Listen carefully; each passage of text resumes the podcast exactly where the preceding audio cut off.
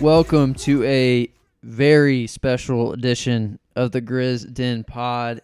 It's a cold night in Memphis, but our front office is on fire. So hot. So Welcome hot. to Ty Smith. He's here, my co-host. Uh, we it's just the two of us Yep. today. Um, now the Grizzlies made a, a lot of new additions Yep. to their team. None bigger than. But the Grizz Den podcast made an addition today as well. Uh, Brantley is not here, as you'll notice. Uh, he actually just had a baby girl. He and his wife, uh, their his wife and his da- his baby girl are doing well. Yep. Doing great. Uh, just just kind of FaceTimed him a little bit. Let's go, Waverly Grace Davidson. Um, so we're really happy for for them. Uh, throw him a shout out on Twitter. Um, we're just we're just so excited to now have two Grizz Cubs. in All the. Cubs.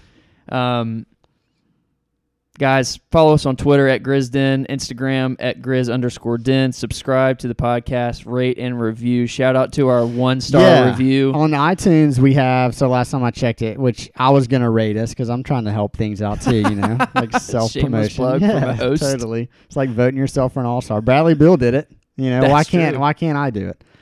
Um, but yeah, we have 11 ratings and 10 five stars and one solo one star. I'm gonna give him a shout out every time. Shout out one star. What's up?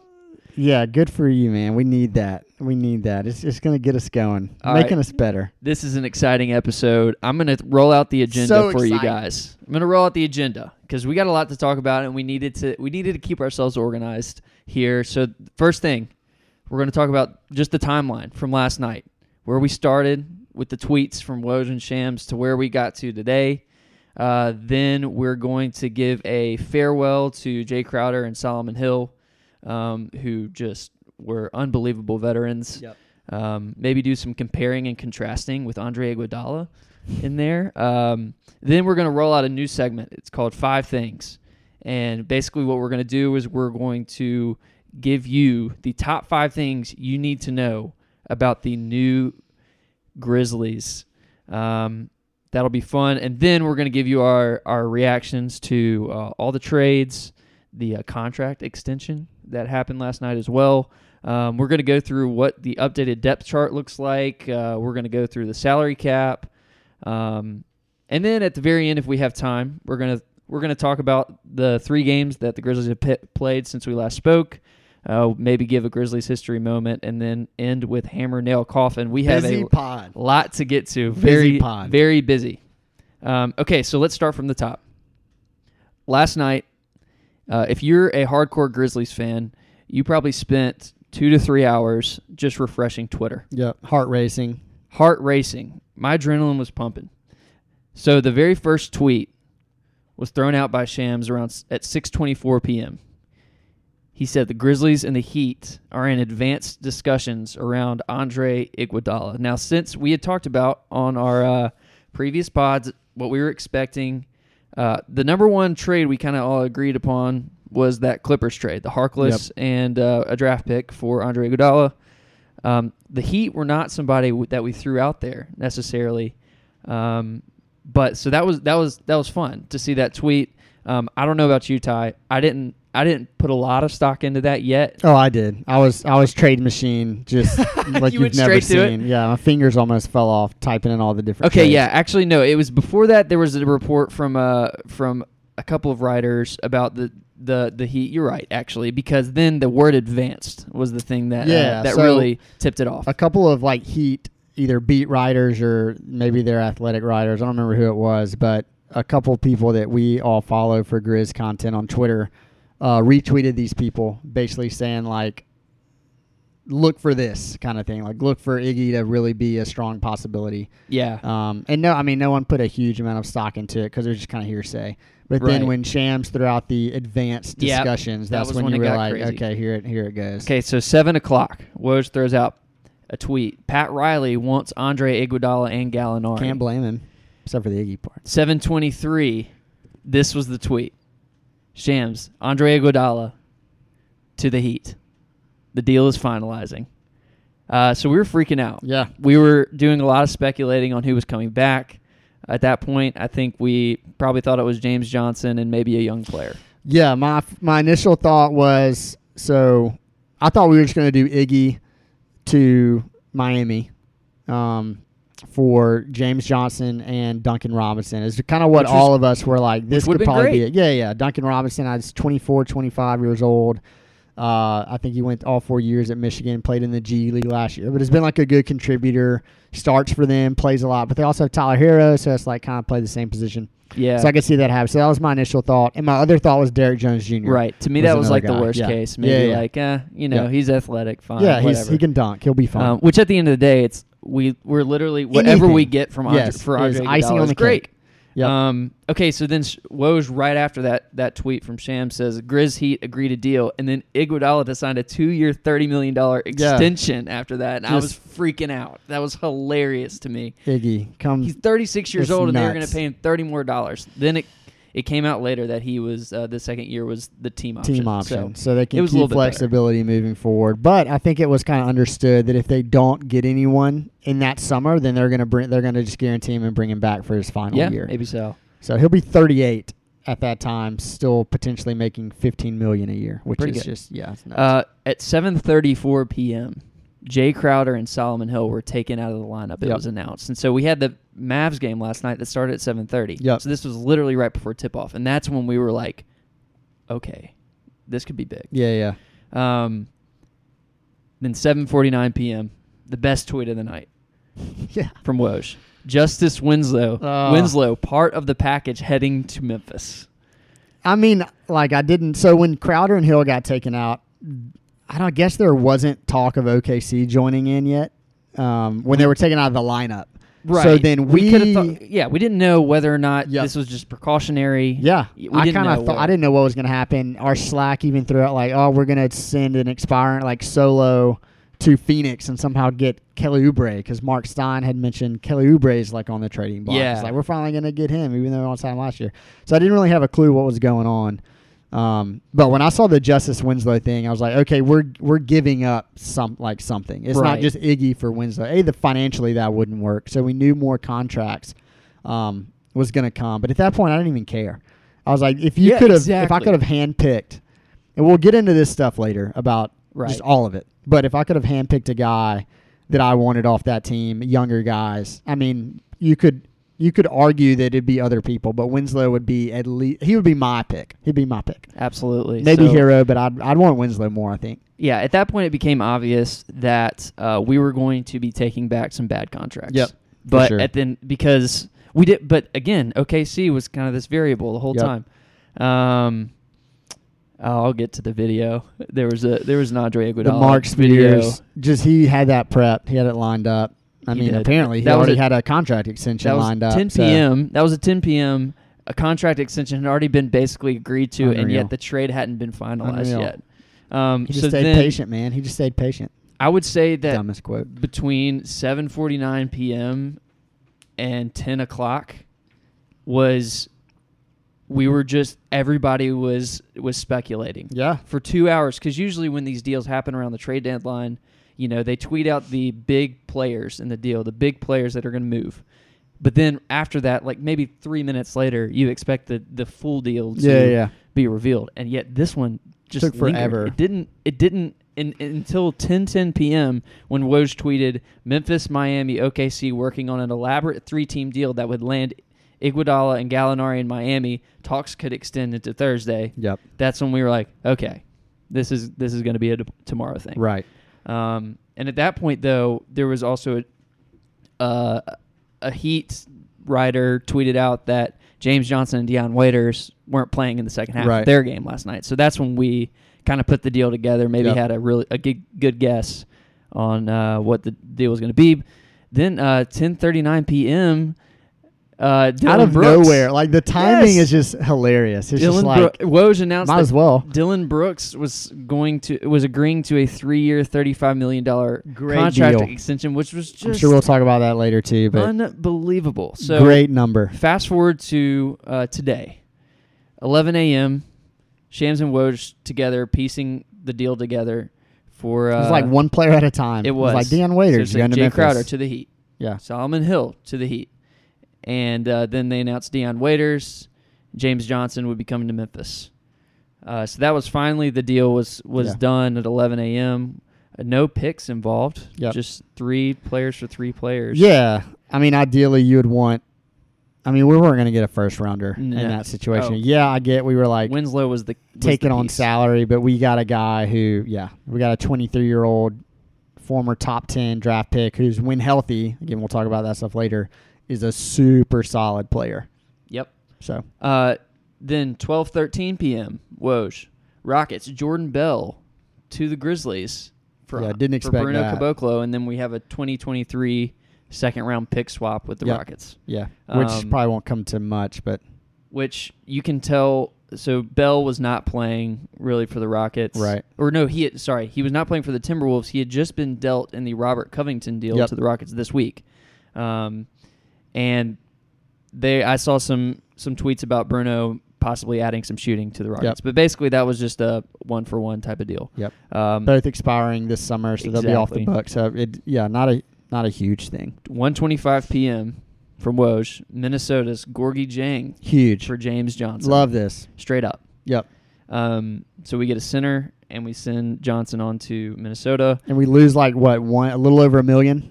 Yeah, Dieng was a little bit virtually the same, but Bigger Minnesota's contract. trying to get under the tax. correct, and they only needed like a million to do it, and we made this swap to make it happen. Totally. And then at the latest update at 4:32, Chris Haynes reporting that the Grizzlies do not plan to keep Dion Waiters. They will Yeah. release him and or and or buy him out. Yeah, basically. yeah. And I think that's to be expected. Again, we talked about it last week when I predicted incorrectly that Jae and Solo would probably be on the roster. Um, looking at it now, I'm very content with how things turned out. Obviously, uh, yeah, culture hu- culture's huge. Um, having guys, veterans around our team that, that can build us up and only build us up and not be any form of a distraction is a big deal. And Waiters is literally nothing but a distraction. I think he's been suspended three different times this year. One for basically having a panic panic attack for eating too many like doped up gummies or something on a team plane. Yeah, coming back from Memphis apparently. uh, so I, don't- I don't know, but yeah, Yeah. I'm I'm glad he. I don't even know what that looks like. We had talked about that before the pod got started. Like, what would carry over? How would we do this? How would we just? Basically, it's just going to be twelve million dollars this year and next dead cap on our books. Um, which was the cost of doing business for the and Winslow similar trade. to the the Plumlee thing this summer. So Yeah. uh, the only difference is we basically have waiters for. So I guess it, this is the third waypoint. We're we're two thirds through the through the season. I guess. Yeah. you would Mhm. say. So we have an extra third of a season with waiters, not even on the roster, but I guess on the books. right. But it's just like us getting a deal done this summer, and just having him on for next next year, Correct. and then losing him. So you basically open up a roster spot, but you're still on the hook for paying him, which is Yep. it is what it is. And Yep. so my I was actually speculating that we would do the Josh Jackson treatment potentially with waiters, maybe send him to the hustle, see what happens, Yeah. and then use him as an expiring in a deal next year. But I, I guess the front office there were enough red flags that they were just like, you know what, don't we're not even have him this. around because he, like so he's old enough to where he can deny. So Chandler Parsons did this not too long ago. Basically, we were like, "Hey Chandler, go down to the G League and kind of get some reps while you kind of uh, get your knees back." And Chandler's like, "Nope, I'm not doing that." So like players once they get to a certain age can basically decline going to the G League. So I don't really know how that would work with waiters. How would how that would work? I just I don't know. Yeah, I think the best case is just do what we're doing. I think that is what I would do too. I'd be Makes interested to see if he ends up signing anywhere like the Lakers or something. I mean, I could see the Lakers doing it because like LeBron and AD are such strong cultures themselves that what they say goes, and like they're not trying to get like develop anything. They already have what they have. So if waiters can come off and play eight to ten minutes of kind of heat check basketball, but apparently J.R. Smith is going to be their guy to do that, which is hilarious. um, but yeah, I don't, I don't know. I doubt. I don't know. He's he's kind of in a in a dark spot when it comes to NBA circles. Yeah, I would imagine. So um, that was that was fun. Waiters Island for a few Waiters Island, here. Waiters Um, and Dillon. That just would have been a, yeah, a blast to watch them too. All right, so before we get to our new players, uh, we would be remiss if we didn't For give sure. Jae Crowder and Solomon Hill their due. Um, and I want to, I guess, begin this this brief discussion uh, talking about that video that Marc Spears tweeted out of Andre Iguodala. Yep. Um, I don't know if you've seen this. At the in the first 30 seconds of the video, that's really all you need to see. Um, basically, Andre Iguodala is being interviewed and says that he hopes that he can be his um, the way he dealt with his situation. He hopes it can be an inspiration um, for those. He hopes that it can even be a case study in how uh, an athlete deals with um, this particular circumstance. And for the Harvard Business Review or something like that, um, taking ownership of of uh, where they are and and making something happen. Basically, I'm paraphrasing, obviously. Um, go watch the video. Um, it's honestly despicable. Yeah. We talked about Iguodala on uh, the podcast a couple days ago. We did. Uh, Brantley and I talked quickly about the the drama f- with the young Grizz versus Iguodala, and we were we were pretty. I mean, we were fair to his situation, and this to me put it over the top. Like Yeah. I, right, I'm I despise Andre Iguodala right now um, because of this video in particular.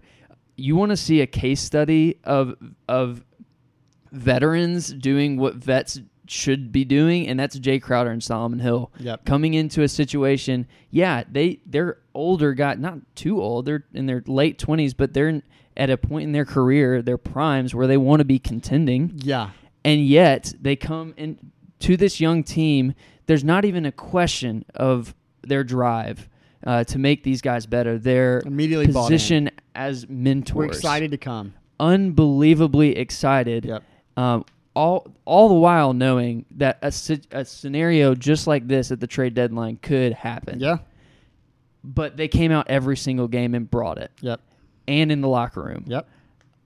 Unbelievable. Yeah. Um, when you you compare and contrast these two, um, and for that, I think Grizzlies fans will always be thankful for Crowder and Hill, even though it was only a brief stay in Memphis. For sure. And who's to say that we can't come back Oh yeah. next offseason and maybe even sign one of those guys? I would love to. Probably Hill because he'll be making a lot less Yeah. than Crowder, but still just just the difference between the two and then the audacity of Iguodala to release a video like That's that my after. biggest thing. Yeah, my Just- biggest thing is him basically, and it's kind of funny. and We're not we're not going to get too deep on this, but it's like culture and society today. So someone who just shows up and works as hard as they can and fulfills their contract and does what they're asked, no one will ever hear about it. Right. Chris Vernon tweeted something out today or maybe yesterday about Jae and Solo, basically like the mad respect that he has for them because they just went about their business and they kept it all in house. Um, even Jae, two or three nights ago, someone asked him, a reporter was like, So what about trade stuff? Like, you know, what's what do you think is gonna happen? How are you feeling? He was basically like, I'm keeping it all in house, we're all on the same page. Me in the front office, we're on the same page. That's all, All you need to know. And that's it. Like he handled it, yeah, just all the respect to him and Solo for sure, just accepting their roles fully, um, knowing what they were stepping into. Yeah, I just it just I bet it meant a ton to all of our young guys, and it's really awesome to see people like that. It's almost great that we have this contrast of how to do it and how not to do it, and go ask some of these young players on the Grizz how they would do it if they had if they were in that opportunity. Look at the impact that both guys or both sets of situations made on them. They were very bitter towards Iggy, rightfully so, um, and they just all were loving Jae and Solo Just and respected respect. them so much. And I think the contra- the contrast between the two is going to be huge too. This is how you be a professional. This is how you act. But of course, the media is going to twist it and be like, Iguodala is doing his thing, and that's fine. I love what Ja said last night. He was like, "It's over. It's past us. We're not worried about it. I'm going to play with the guys who we have on the team. And that's it." Like that. That even shows maturity right there of not like dwelling on it. Not even Dillon didn't really say much. He was like, "Yeah, it's just behind us. It's over. I'm glad we have a guy who wants to play with us now." And that's it. Uh, just shout out to Jae and Solo. Just I would love to shake Class your hands. I would love it. um, Let me shake your hand one day. Thank you to those Okay. guys. All right, now let's get into let's get into the exciting stuff. All right, we're gonna go through, um, maybe even add some some music, maybe right Some beats. here. Uh, we're gonna go through this five things segment. We're gonna we're gonna hit the high points for each guy, and so uh, what this is gonna look like is we're gonna take a player, we're gonna give you a quick bio, talk about their contract, talk about uh, their best season and worst season, and then we're gonna talk about maybe their injuries, and then at the end we're gonna do a, a fun fact Yeah. about each guy. Just a so you ready to go, Ty? Let's do it. Let's do five things. All right, let's start with Justise Winslow. Bio. He's 23 years old, 6'6, small forward, power forward, combo type of guy. Um, he went to college at Duke. He won the title in 2015. Uh, now has joined up with Tyus Jones and Grayson Allen, joined back up with them. Yep. Uh, so a reuniting of some Dukies. Uh, he was drafted 10th overall in 2015. This is his fifth NBA season. His contract, he's in the first year of a three year, $39 million deal. Uh, the final year of that contract is a team option. So technically, he's officially on the books for two, could be that third year. So, not counting his rookie season or uh, one season where he had to miss a ton of games due to injury, let's talk about his best and worst season. So, his best season was actually last year. Uh, he averaged 12.6 points per game, 5.4 rebounds per game, 4.3 assists per game, 1.4 stocks, that's steals Yep. plus blocks. He shot 43% from the field, 38% from three. Huge. played almost 30 minutes per game. His worst season was actually the game right the the season right before that. Uh, he averaged only 7.8 points per game, still five and a half rebounds, 2.2 assists, 1.3 stocks, 42% field goal uh, percentage, and 38% from three. Still great. Still great. Uh, Yep. He played 24.7, so a few less minutes than the time before. Yep. So his injuries, 2015 16, he played 78 games, um, which is a lot. That was his rookie season.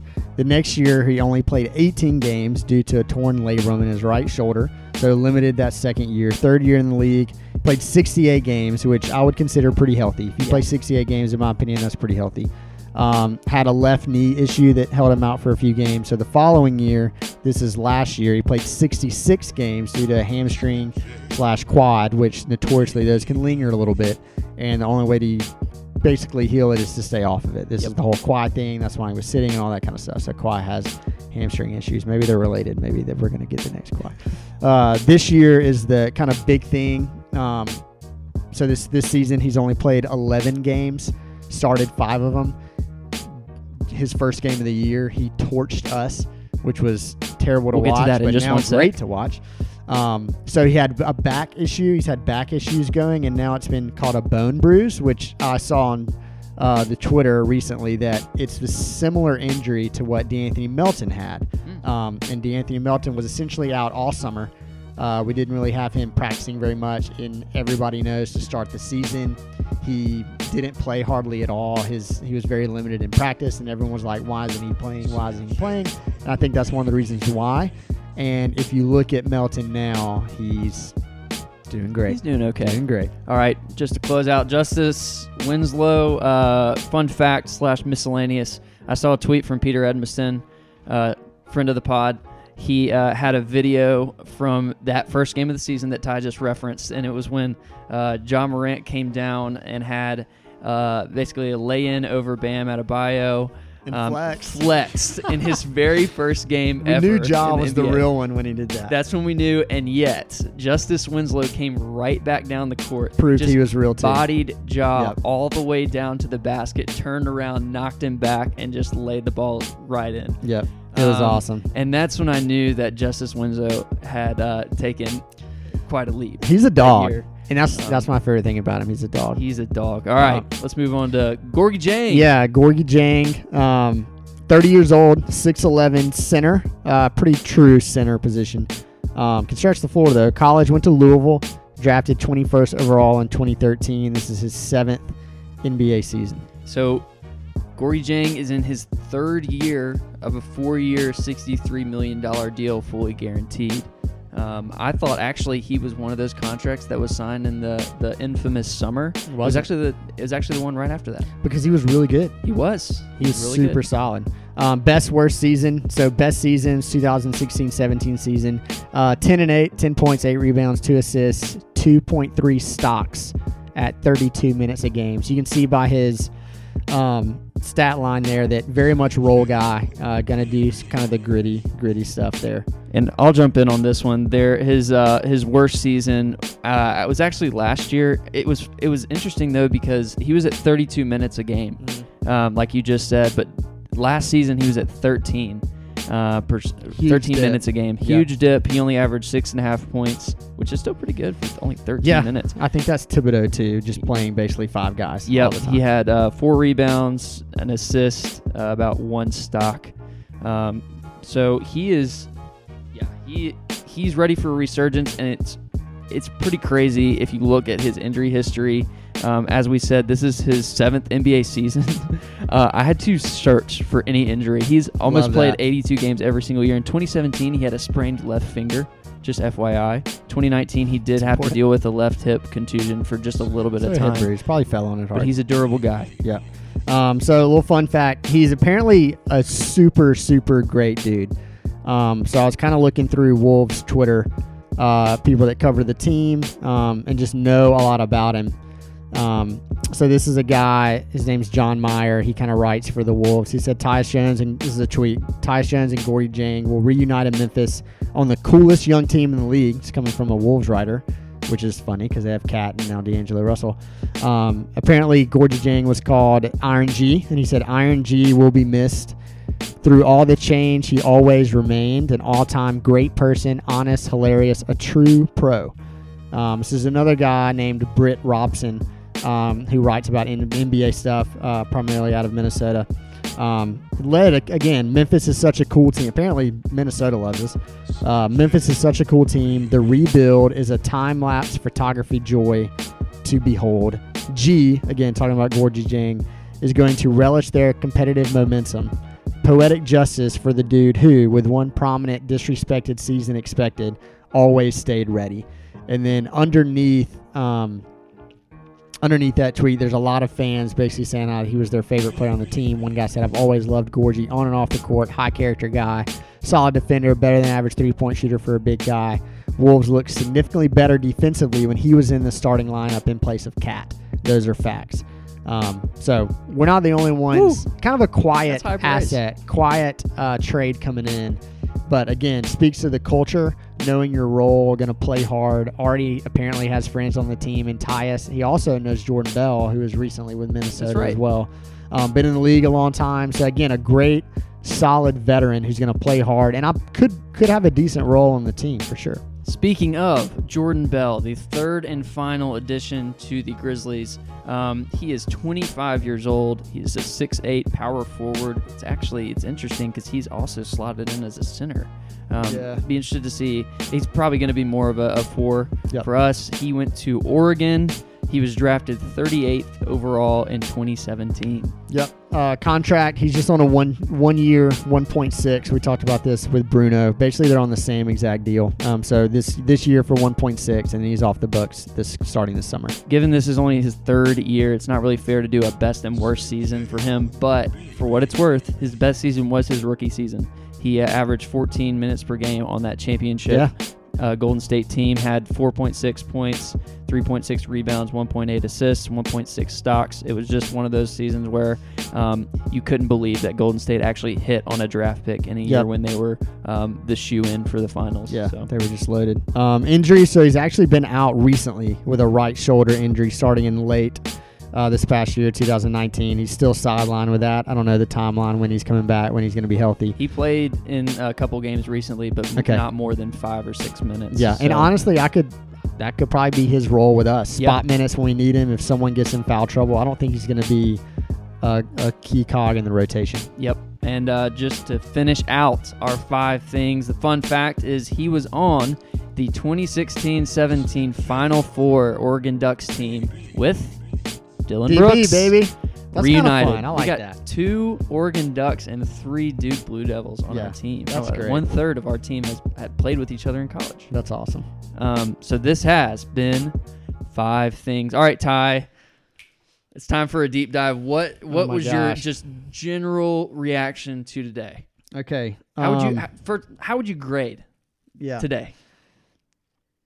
if we do like the the A through F rating grading kind of kind of scale, I mean, I would have to give it an A. Um, we've seen a few different things. I kind of look, so I don't have the ESPN Plus thing, but apparently Kevin Pelton did not grade us uh, on a curve. Um, he kind of gave us a bad grade. Um, the Athletic did also another grade and gave us an A um, for it. So honestly, I think people forget, and there's so much to talk about right now with this trade and everything that's happened and everything that built up to it that we're probably going to be all over the place. Um, but I'm going to try to say, we're both are going to try to say everything that we want to say, which is a lot. Because this is, yeah, a lot happened. Um, if you look at this trade, so we got Iggy and we got a first round pick. Win. If nothing else happened, if we bought out Iggy, which a lot of people thought we were going to do, people would still consider it a win. Yep. And by the fact that like we traded Iggy to Miami and got Justise Winslow, everyone's like, ah, they didn't get enough. Where's the where's the pick attached? And I get Jae Crowder and Solomon Hill were involved too. Solomon Hill was in the dump of Chandler Parsons. So again, icing on the cake. We split Chandler Parsons' contract up in, instead of 25 million to basically two 12 million dollar contracts. And Solo was one of those. He was a great leader, great in the locker room. That's awesome. Jae Crowder, again, we got him in the Mike Conley trade that also brought us back De'Anthony Melton in the long run and two first round picks. One that we've already used on BC, who, of course, is going to be a long time Grizz, a Grizz favorite, and is going to be with us for a long time, play a huge role. Jae was just in that trade. Like, that's. Was a throw-in. Yeah, all of this is icing on the cake. The fact that we got anything for any of this is like huge. We got a first round for Iggy just by taking on. That that was the win. That was like everything after that is again icing on the cake. And people are trying to be like, "Oh, this isn't they had to take on all these contracts and all that kind of stuff." Again, yes, we had to take on contracts. We've already flipped one of those contracts to a guy who's going to contribute and apparently is a great locker room dude. Yes, he's on the books after this year as well for another year. I'm fine with that. He is a big role in backup center. Will you talked about this like maybe two weeks Last ago about like yeah, yeah. who we would get for solo. I would That's love to I send him to Minnesota for Gorgui Dieng because I would like to have some backup center stuff. Um, sorry, I know I'm long winded here, but No, this is it. I just feel like getting Justise Winslow, who yes, he has an injury tendency. Um, even though like he's played, he played a lot, basically every game his rookie season. Had a down year the second season. Um, hey, so did Dillon. Dillon had a down year one year. Jaren didn't play essentially after the All Star break last year. Little things happen. I get that. The following he played 66. The following he played 68. So this season is kind of the big. Oh, he's not healthy. And you hear people say, um, kind of when they talk about this trade, like, oh, if, if Winslow can get healthy, he's a really solid player. Outside of one year, his second year in the league, and this year, I get that. But so three out of the five seasons, he's played over 65 games that season. I, I don't know. I, maybe it's the Homer hat, but I kind of feel like that's, I get the injury stuff, but I think that's decently healthy. All right, so I think about it like this: if you were to ask a random Memphian on the streets who was who's who was I guess knew the maybe some of the the players on Mhm. the team at least, if you said, "Do you think who's older, Dillon Brooks or Justise Winslow?" I think they would most of them would say Justise Winslow. Like Totally. he's he's just a guy that seems like he's he's been in the, the league five seasons, and again, Yeah. we're saying this is Dillon's second real Yeah. season. Dillon is 24 years old and Justise Winslow's 23. Yep. There's time. He and Brandon Clarke, Brandon Clarke's a rookie, are the exact same age. Yes, unbelievable. Yep. Um. So he People Dillon forget is that the, too. the oldest guy in this core group of five, sort of Five guys. Grizz Next Gen um, guys, and so and Dillon just turned 24 like two weeks ago. Just turned 24. Right. And no matter what, what the front office, the, the biggest need on our team after this season, Jae Crowder has been filling that three guard role. Yep. That was going to be the biggest need. Yes, They just, they already filled. it. they filled it. For They it have- could be a long time to come. Right. And it is not only that, but for a truly team friendly deal. Yeah, The fact that we have a team option on him to keep Yeah. him at 13 million totally. For two more years after this one, that's a huge win. Yes, low risk, high reward for sure. Also, you have to look at the market in order to. So I want to talk about this too. Yep. this offseason, we've people are wanting to say who are detractors of maybe the trade that we have already used up our space for in 2020. Well, who else were we going to use it on? Yeah. We've been talking about Brandon Ingram here as this hi- pie in the sky hypothetical. He's oh, going he to was get the never going to happen. And we, We all knew that. yeah, especially after that MLK game that we went to, we realized how special he was Yeah, seeing they- him in person. Yeah, And the Pelicans would be crazy not to re-sign him. totally. He was the one guy. And then we have Malik Beasley, another guy like that. He's really sort of more of a two guard. He's also a scorer. You, when you think of Malik Beasley, the number one thing you don't think of is playmaking. You think of scoring, yeah. high potential Shooting. there. Yep. Justise Winslow is a playmaker. Yep. If you're going to re-sign Dillon Brooks to a contract extension, you don't need another Dillon Brooks right Nope. next to him. You need a playmaker, and that's exactly what Winslow is. Six six defender, too. He's gonna Yeah. lock down. He's yeah. Uh, think about the best players in the league right now. A lot of them are these combo guards who are twos and threes. You need a guy, and we have Kyle, who's a, a great defender, Yep. not the quickest guy. True. Justise Winslow is this. He's he's the perfect three guard. He should be he should be the perfect fit for our team. I couldn't agree more. Um, we'll kind of look at our starting lineup, projected starting lineup after Winslow gets acclimated and all that kind of stuff. Um, but yeah, we talked about this to begin this pod process about it was during the Dillon conversation about is he the long term fit and all that kind of stuff. And the, a point I made, and I was like, Jenkins' system really values playmakers. Like it would be awesome if we had five guys on the floor that could basically create a shot. So if you look at Toronto last year, it might have been an anomaly. I don't know. They had just like a super special season. They kind of got a break with the injuries to Golden State. Every player on the floor for Toronto could get their own shot, which is like a very, very special thing. A lot of teams don't have that. And like, so Marc Gasol in a pinch could get you a shot. Um, and he was probably the least of that, of those guys that would willing to do that and could do that. So Justise Winslow can provide that for you. He can get a defensive rebound and lead the break in a heartbeat and just honestly outrun people and finish. Um, I watched some highlights of him today, just was getting so excited. So when they played um, Toronto last year um, during the regular season, basically Winslow locked up, locked up. I mean, I'm sure he guarded Kawhi well. Um, bodied him up, was not afraid. He's a super strong dude. Speaking of his strength, watch that video that Will was talking about earlier. Um, but yeah, again, back to the the people kind of hating on us because we took up our space. So realistic free agents. Um, okay, Brandon Ingram again. That was never going to happen. Right. Malik Beasley turned down a three-year, thirty million dollar extension this summer from, or this past summer from Denver. So he was going to expect ten million a year.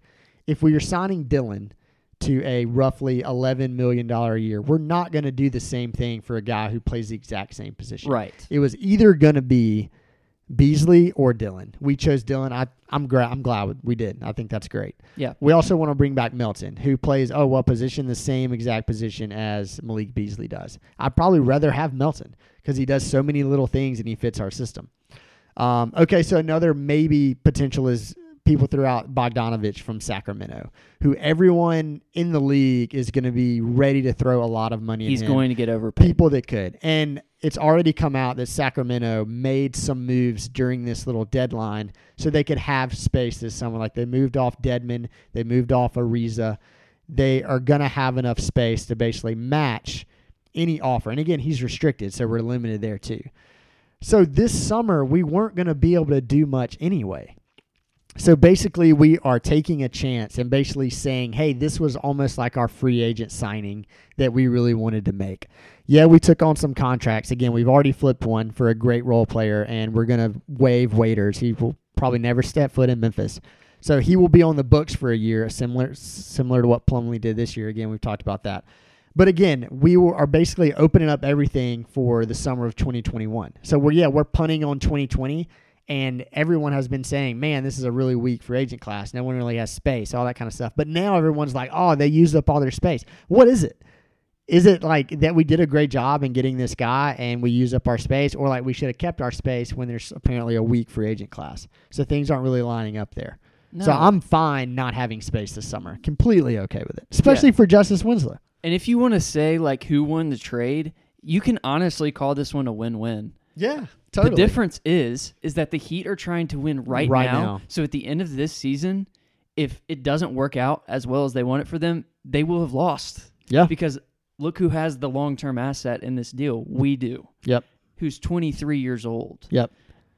Yeah, and Miami's big thing is so they got off they got off those contracts, so they will have space starting in 2021. So Winslow apparently again team option, so he could have been some money in 2021, but he may not be. But anyway, they were like they're going for Giannis in that summer. So basically, that's why Iggy has that team option because if they Right. really want to make a run, they could just not bring him back. So Miami's game is like they got off some contracts so they could potentially get Giannis, like potentially get a player who may not even go there, and all their first round picks are basically gone. Um, and I know we're on completely different timelines and all that kind of stuff, even though they have some good young talent. But if you're just looking at Memphis' standpoint, I think this is a huge win. And I get it, maybe a risk due to the injury stuff. I get that. But like, what else are you going to get for Iggy and those two guys? Like, you're not going to get a first round pick. And someone come tell me they would rather have this year's draft and a late 20s first round pick or Winslow. That's a great Someone tell me they'd rather have that first round pick. I Like- can't. I couldn't find one person that would say that. like we would have been pumped.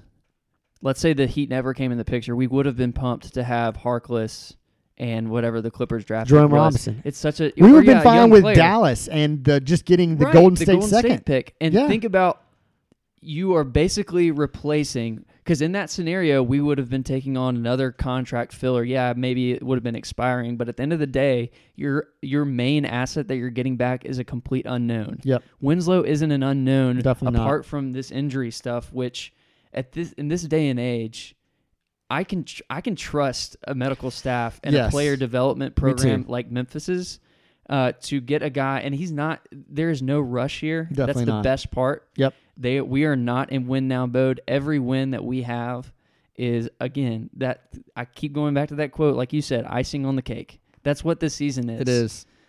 and it's You can't ask for more. You I don't can't think. ask I really more. don't think you can. no. I think this is the best we could have done in our situation. We didn't have a lot of leverage with the Iggy stuff.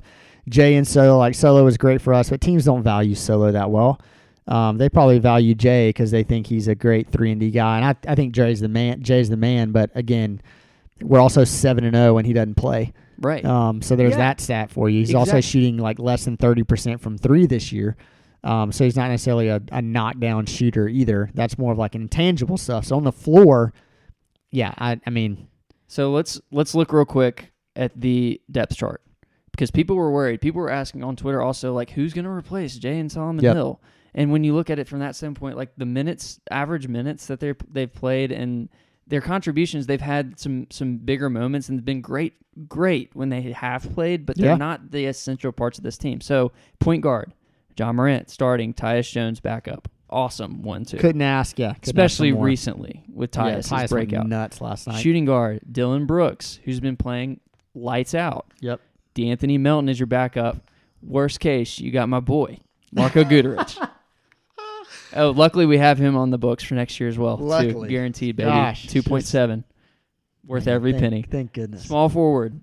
Right now it's going to be Kyle Anderson, but also you have Josh Jackson, who's been playing well recently. Yeah. Hasn't had a ton of minutes. he kind of looks lost guy. on defense sometimes. People Right. go back door on him, and he's like, "Wait, where did they go?" But still, like this is super early in the process. He's 22 year old. Like he, we don't have, we don't need him He's to be great like, right three now, especially games when he's with like, yeah, and, he's a backup. as soon as. Justise Winslow gets healthy, that he's a he was a starting three guard on an unbelievable team. Yep. So uh, he'll definitely start. We have power forward, obviously Jaren, Brandon Clarke backing him up. We have Jordan Bell now, who's going to be that that Bruno role that he was playing earlier in the season, but to me, a much better Bruno Yeah. if you're putting Bruno down low. because yeah, Bruno got killed Exactly. on the block, and Bell's Bell's if he can strong. do anything, he can. Re- this guy can rebound for sure. Exactly. And then at center, you have Valanciunas, who's been playing so well.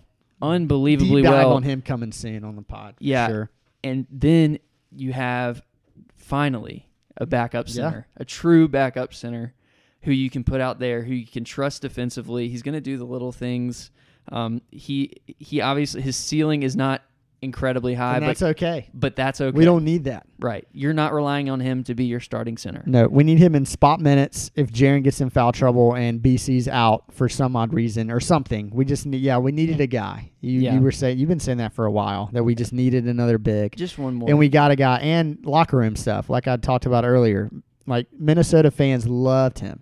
He's apparently a great guy. Uh, great to have in the locker room. I think that's huge too. So Grayson Allen apparently uh, breaking news. Mike Yeah. Thanks, Coach his, K. His shout out video to Justise Winslow said that Grayson Allen was out for the year.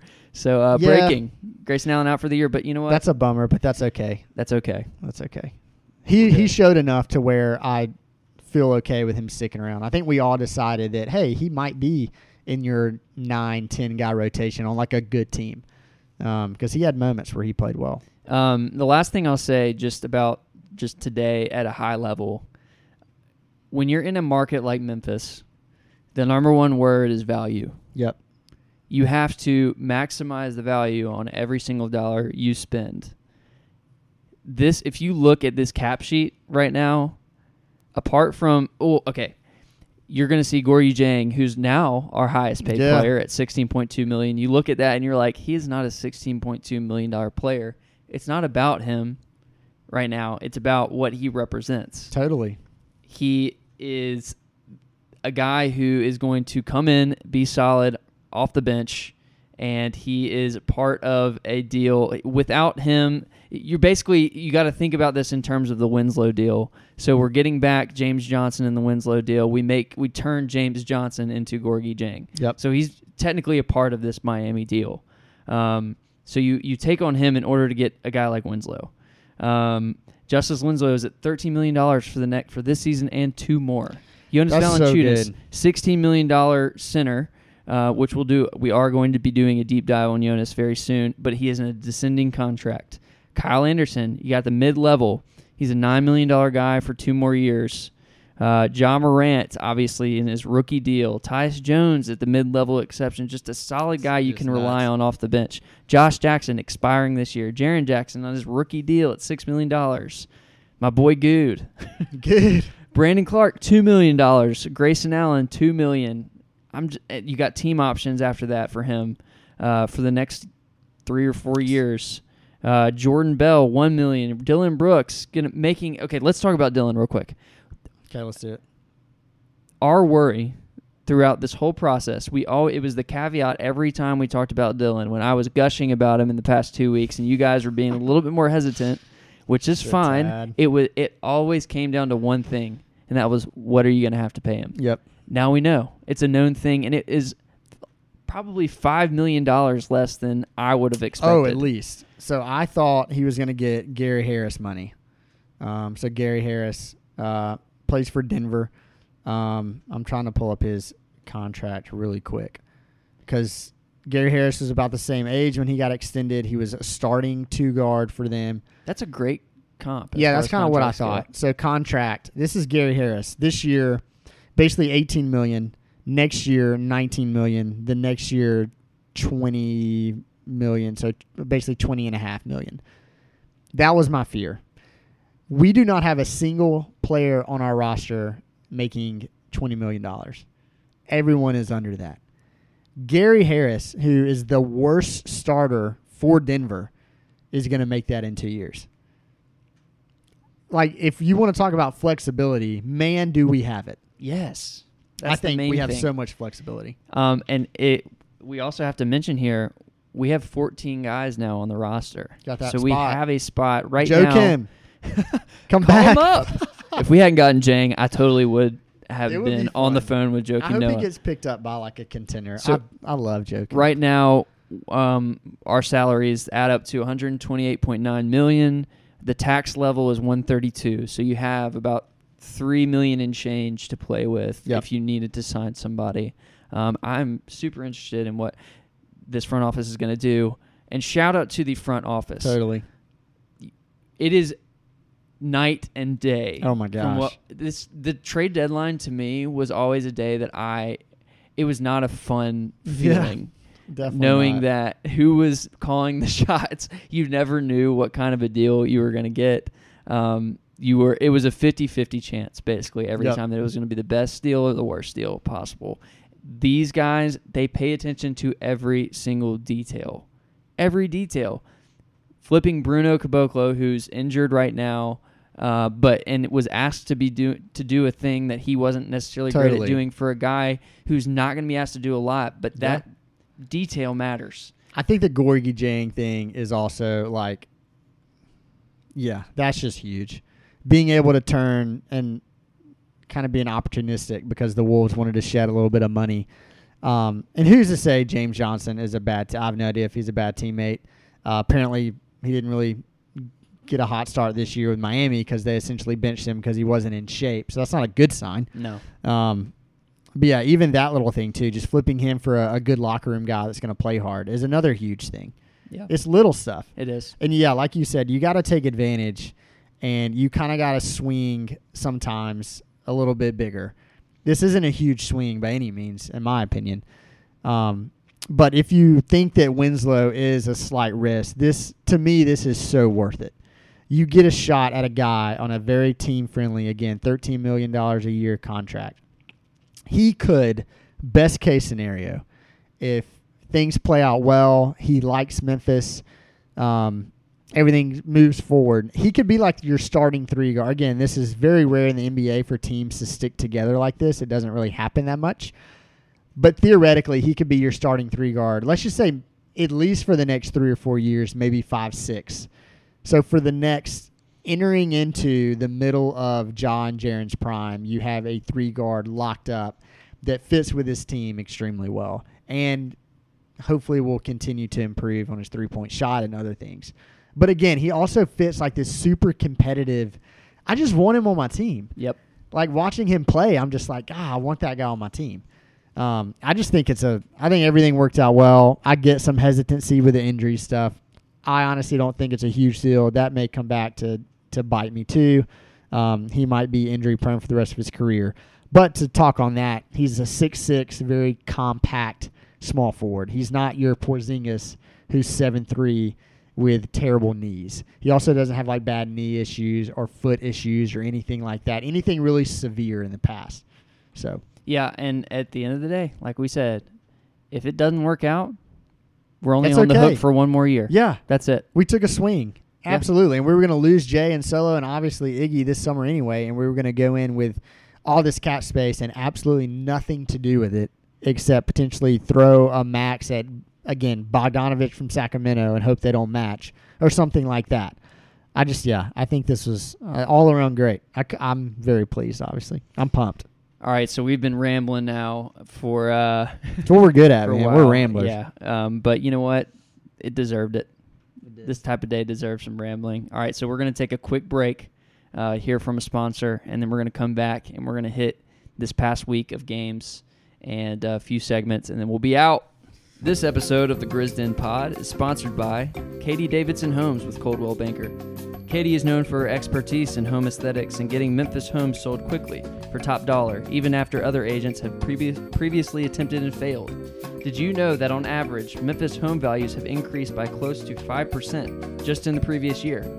You're looking to take advantage of the current market trends by buying or selling, give Katie a call at 901 604 4926. She knows the market and loves working with clients through the buying and selling process to reach their real estate goals. One client had this to say about working with her. This is the second opportunity I had to use Katie's expertise and professionalism. I would recommend Katie to anyone wishing to buy or sell real estate. Right from the start, Katie guides you through the process, decision points, and final negotiations. Her talent for staging and updates helped sell my property in just two days. Two days, ladies and gentlemen. Again, give Katie Davidson with Coldwell Banker a call at 901 604 4926 for all of your Memphis real estate needs. All right, we're back. Ty, let's talk through these games. Uh, since we last spoke, uh, the first game, New Orleans last week, lost again to New Orleans. We're 0 2 against them. Yeah. Uh, they uh, have combined to shoot an effective field goal percentage of 62% Yep. against us. So it's going to be really hard to beat a team like that. Also, we really missed Marko Guduric out with the Yeah, suspension. that's the only guy we missed, right? we had two. Jaren was also I don't even remember the other guy. I just yeah, remember I just remember we really missed him. Yeah, I didn't watch this game. Um, good for good reason, obviously. I mean, I I intended to watch it, but I was doing some other stuff uh, with family and didn't get a chance. And I checked the score at one point, and I was like, man, they just they have our number. So I didn't watch it. So I, I didn't really know watched it, Much. and uh, my analysis is that Zion Williamson is really good. Yeah, Um, it was fun to see him and Ja match up together. Yep. Um, He won that matchup for sure. yep. Uh, we were we were down by nine at the end of the first quarter, and it just felt like we couldn't ever get in a rhythm and get back in. Um, but yeah, and nobody really had an outstanding game. Our high score was Jonas with 18 points, eight rebounds. Um, everybody else, um, yeah, it just it was tough too when you miss when you're missing your second best player Yep. and Jaren. So and it was in New Orleans NBC too. missed, I believe, too, right? Yeah. So anyway, we can scratch that one off. Uh, Detroit, however, uh, was a a win that really took you back to the uh, mid 2010s. It felt like it was the the one word I would use to describe this one was muddy. In the mud. Um, this was the Jonas Valanciunas game. 26 points, 17 rebounds against Andre Drummond, who had 25 and 18. Uh, Somehow didn't you? Yeah, by watching also you couldn't tell didn't even play defense at, all. And I it don't was know if like he jumped. he got dunked on by Jaren so bad in the first quarter, and I think he was like walking on the court like smiling about it. You want to know a fun stat, Let's hear Ty? Let's hear it. If you take Andre Drummond out of the starting lineup, the Detroit starters shot eight for 50 God, that's bad. from the field. That is so I think bad. Siku Dumbuya, or however Yeah. his name, is the worst worst rookie. He shot it every time he It's touched been it. taken in the, The top dude, 15 I've ever he, seen. He needs to come to the Grizz because the dude let it fly.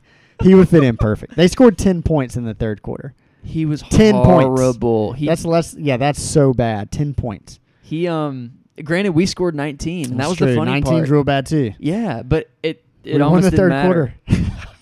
yeah, won the third quarter, baby, 19-10. Um, this is also the game after after the uh in the locker room when uh we had the the Iggy drama that came up after that Dillon quote that we So then that's when Dillon turned the corner. I know you mentioned that Dillon that's when he had turned the corner. I He think truly, in most Memphians' eyes. he turned the corner yeah, because he, He became. He was like, yeah, he just became. yeah. You weren't here. You weren't on uh, that last pod that we did. What No, what what, what what did you think of Dillon Ty? You've not been the biggest. Dillon I thought that was awesome. I was Let's all go, in for that, and his quote got taken out of context. But like the full quote was like, "I'm Iguodala, respect his game, whatever, Right. whatever, whatever." But you're basically disrespecting us, and we're not going to stand for that. Um, and his teammates clearly got his back too, because Melton kind of did a little mention tweet, and so did Ja, and that just sprung open a huge can of of Twitter um, everywhere. But it was fun. But yeah, I'm. I kind of like him after that. Yeah. kind of like him. Uh, Detroit is just one of those games you need to win. Uh, yeah, we Derrick Rose wasn't yeah. playing either. You just needed to to take this one home. Reggie Jackson uh, was playing, who's a infamous uh, Grizz killer. Grizz killer. He's But lost it too. That he guy's is, that he's guy's lost, a it. step for sure. Um, but yeah, JV just went nuts, and that we were all slacking over that. And we were like, we gotta like. So we had that. We'll toss this out later, but we were like, where does JV stack in the list of starting centers in today's league? And we kind of threw out some names. We're gonna do it tonight, but we're gonna have that coming with you. It's interesting Coming to you analysis for soon. sure. Um, when you see, um, I think the word again, the buzzword is value. Um, JV is a valuable center Yep. in this league, He's and he great showed for his that role. night. Yep. and he stepped up in a big game with a big matchup. Okay, so the final game happened last night. Um, kind of got overshadowed by all the trade stuff happening during the game. It was weird. I that's what I was saying in our in our chat. I was just like, the game feel, feels so secondary right Mhm. now to what's going on. But um, so Luka wasn't playing. He's hurt. Um, this was going to be a big game, um, but it was because it was in Dallas. Luka, Dallas is really good. Um, we let them hang. They were actually up by one at the end of the first quarter, um, and it was still a close game at halftime. Yeah. it was uh, fifty nine to fifty six. We were up, and then the third quarter happened. Tyus, Tyus Blacked Jones. out. This is the Tyus game. he will not remember that third quarter if you ask him about it. No, he uh, came off the bench, had 19 points, shot went three Yeah, for three from Didn't three. miss a shot. He didn't miss a shot. He was eight for eight That's for the nuts. game. Uh, won the third quarter, 41 to 22. Had an effective field goal percent- percentage of 59 percent. Uh, I thought I thought Porzingis was going to go for 50. To be honest, He looked like it, and he. So I don't remember who they played recently, but he had a game where he went bananas. Uh, Yeah. Without Luka, and they just kept throwing him the ball, and it was a bad matchup for JV because he kept getting to the top of the key. yes. I'm pretty sure Porzingis' first shot was from like the logo at the top of the key and from like 40 feet, and he drained it. So you're just like, oh gosh. Um, but yeah, that game, yeah, Tyus just went nuts. The bench played so well. I don't think we had a guy on the team that didn't play well. Yeah. Uh, Josh Jackson did some fun stuff. Um, he again, he kind of looks lost on defense sometimes. Backdoor cuts happen on him a lot. He kind of loses focus. His one-on-one defense is okay. You just you can see it. He's just so long, so athletic. yeah. Uh, kind of starts to break, but once he gets going, he doesn't really know what to do with it, and he kind of like gets in the air, and he's like, I don't know where to go. Yeah. Um, he had a few threes, which was encouraging. Um, yeah, I mean, we're not asking him to do a ton either. He played 20 minutes, which is a, I mean, that'd be a good, you know, 15 to 20 minutes a night would be fine.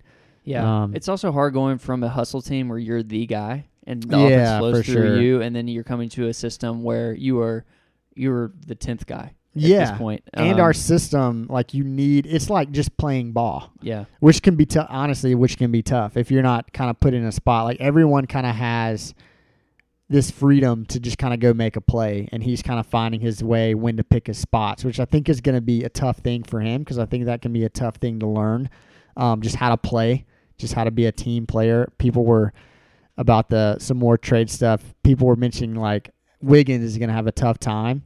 Everyone was like, all these people saying Wiggins is just going to go to Golden State and just immediately fit in perfectly. Like, it's really tough for a guy that's never fit into like a team ball system to just openly do it all of a sudden. Wiggins and Josh Jackson actually remind me a lot of each other. A little other. bit, a little bit. Wig, yeah, Wiggins just has a much bigger contract, obviously, and can kind of go on heaters and score. But they're like truly similar kind of players. Yeah. Um, so I think it could be tough for Josh. But I, I mean, I have hope for sure for the rest of the season. Obviously, going to get some PT for the rest of the season. There's a little less than 30 games left. Um, Yeah. He's going to play for sure.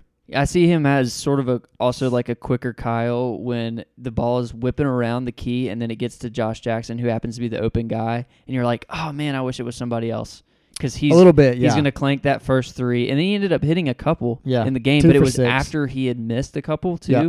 And so he kind of had to just find he's not a guy who's going to wake up and and you know go 3 for 5 from 3 or 4 For for, sure. 5 from 3. and you kind of almost like want his role to be like swing, swing, catch, shoot. Exactly. You don't want to be like a swing, swing, catch. Josh Jackson's like, ah, I'm gonna take a few dribbles. I'm gonna try to get in the lane. I'm like, oh, now I'm lost, and he turns it over or something like that. You want him kind of more of a, and this is kind of going against what I just said about just learning to play. But if you could just like catch and shoot on the wing or in the corner, and then play really good defense, and if you get a long rebound or something, start the break. That's great. But kind of know your spots. Yeah, just do what you're and he'll learn do, that exactly. He'll learn that for sure. Um, and he'll get a lot of run too because we've uh, he played a lot because Crowder and Solo weren't in, He's gonna take their minutes, and Yeah. they're not on the team, and Winslow's hurt, so he's gonna have to Yeah. step up. So My hope is Melton starts playing more than 16 minutes a night. I would love to see Melton at like over 20, like 22, 23, 24, 25 minutes. I don't know that that may be asking for a little bit much.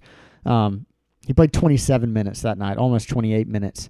Um, so yeah, and Tyus is going to be huge off the bench. He only played 17 minutes, uh, but Josh is going to get his run for sure.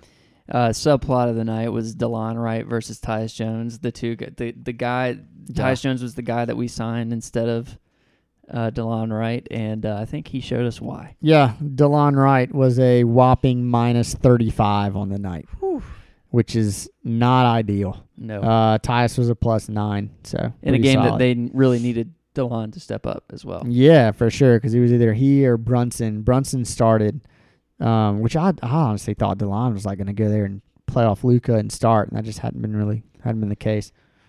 All right, So- so those were the three games. Um, two and one, not too bad. Huge. Um, Yeah, the Dallas I mean, Over we're 500. First time this year, first time in probably four years is what it feels like.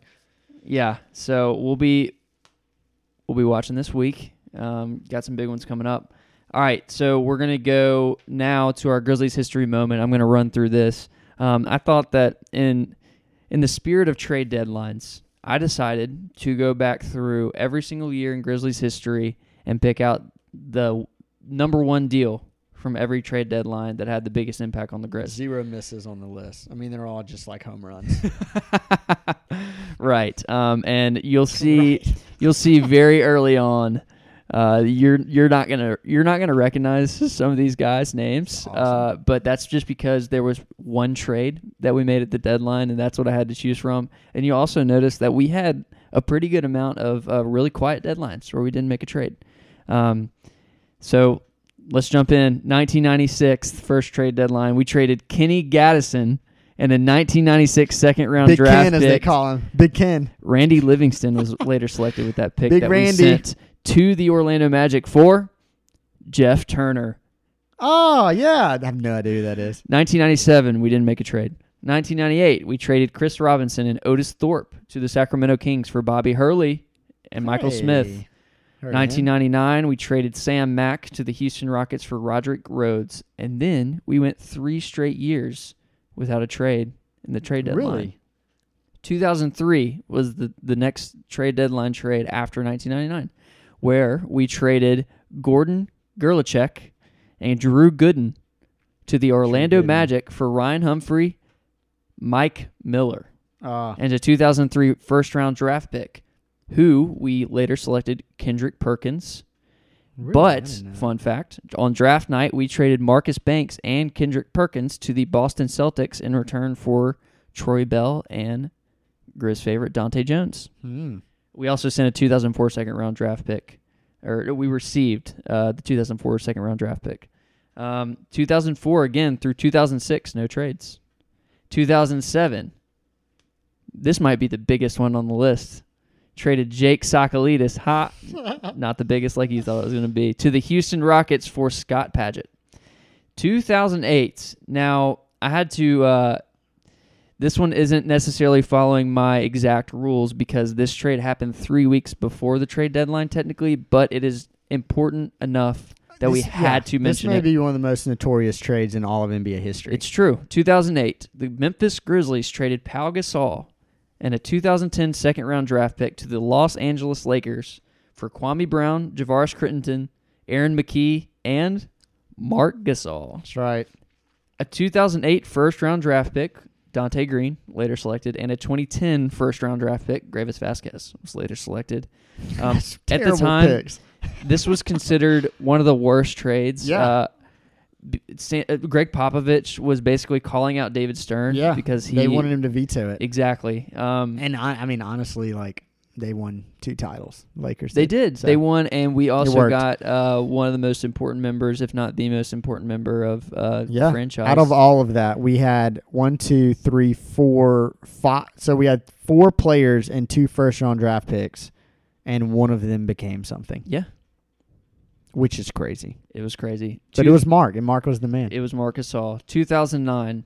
As part, this is another big one. As part of a three-team trade, the Memphis Grizzlies traded Kyle Lowry to the Houston Rockets. Big trade too. The Houston Rockets traded Rafer Alston to the Orlando Magic. The Orlando Magic traded Brian Cook to the Houston Rockets. The Orlando Magic traded Adonal Foyle, Mike Wilks, and a 2009 first round draft pick to the Memphis Grizzlies. DeMarre Carroll was later selected, and then he was sent off to another team and thrived. that was a fun time. Gosh. 2010, no trades. 2011, oh, speaking of, traded DeMarre Carroll, Hasheem Thabeet, and a 2013 first round draft pick to the Houston Rockets for Shane Battier and Ish Smith. Uh, I would say we had to give up a first round pick just to get off Thabeet. And he was probably on his in his rookie deal at that point. Andre Roberson was actually selected with that first round pick that we sent over to Houston. Um, and I guess that ended up getting rerouted to OKC somehow, but I don't have that on my sheet. Uh, 2012, or Shane Battier too was one of the most important for the pickups of the that Houston- season Oh yeah, as he hit Shane the Battier three great. to bring home the first franchise's first playoff win. Yeah, 2012 traded Sam Young to the Philadelphia 76ers for Ricky Sanchez. 2013, Sanchez. we traded Ricky Sanchez to the Miami Heat for Dexter Pittman, just couldn't cut it. He cash, it. and a 2013 second round draft pick. Um, I noted also the Rudy Gay trade was actually three weeks earlier. Um, so I didn't break my rule for the Rudy Gay trade, but I did for the Pau Gasol trade. I could only break it once. Uh, 2014, no trades. 2015, uh, no trades. But I will say, a month and a half before the deadline, we had the infamous Jeff Green trade Jeff, that we're still uh, we're gonna have to pay hope up you're this doing offseason. okay. I'm sure you are. 2016, as part of a three, Brantley's going to like this one. As part of a three-team trade, the Memphis Grizzlies traded Courtney Lee to the Charlotte Hornets. The Charlotte Hornets traded P.J. Hairston, a 2018 second-round pick, and a 2019 second-round pick to the Memphis Grizzlies. The Charlotte Hornets traded Brian Roberts to the Miami Heat, and the Miami Heat traded Chris Andersen, a 2018 second-round draft pick. Guess who was selected with this pick? De'Anthony Melton Hmm. we had to that somehow Comes got rerouted around. to uh to Phoenix who picked him. But anyway and a second round draft pick to the Memphis Grizzlies. So we got Chris Andersen in that deal. 2017 no trades. 2018 traded James Ennis to the Detroit Pistons for Brice Johnson. Brice Johnson in a 2022 second round draft pick. And then 2019 last year arguably the biggest biggest one of them all.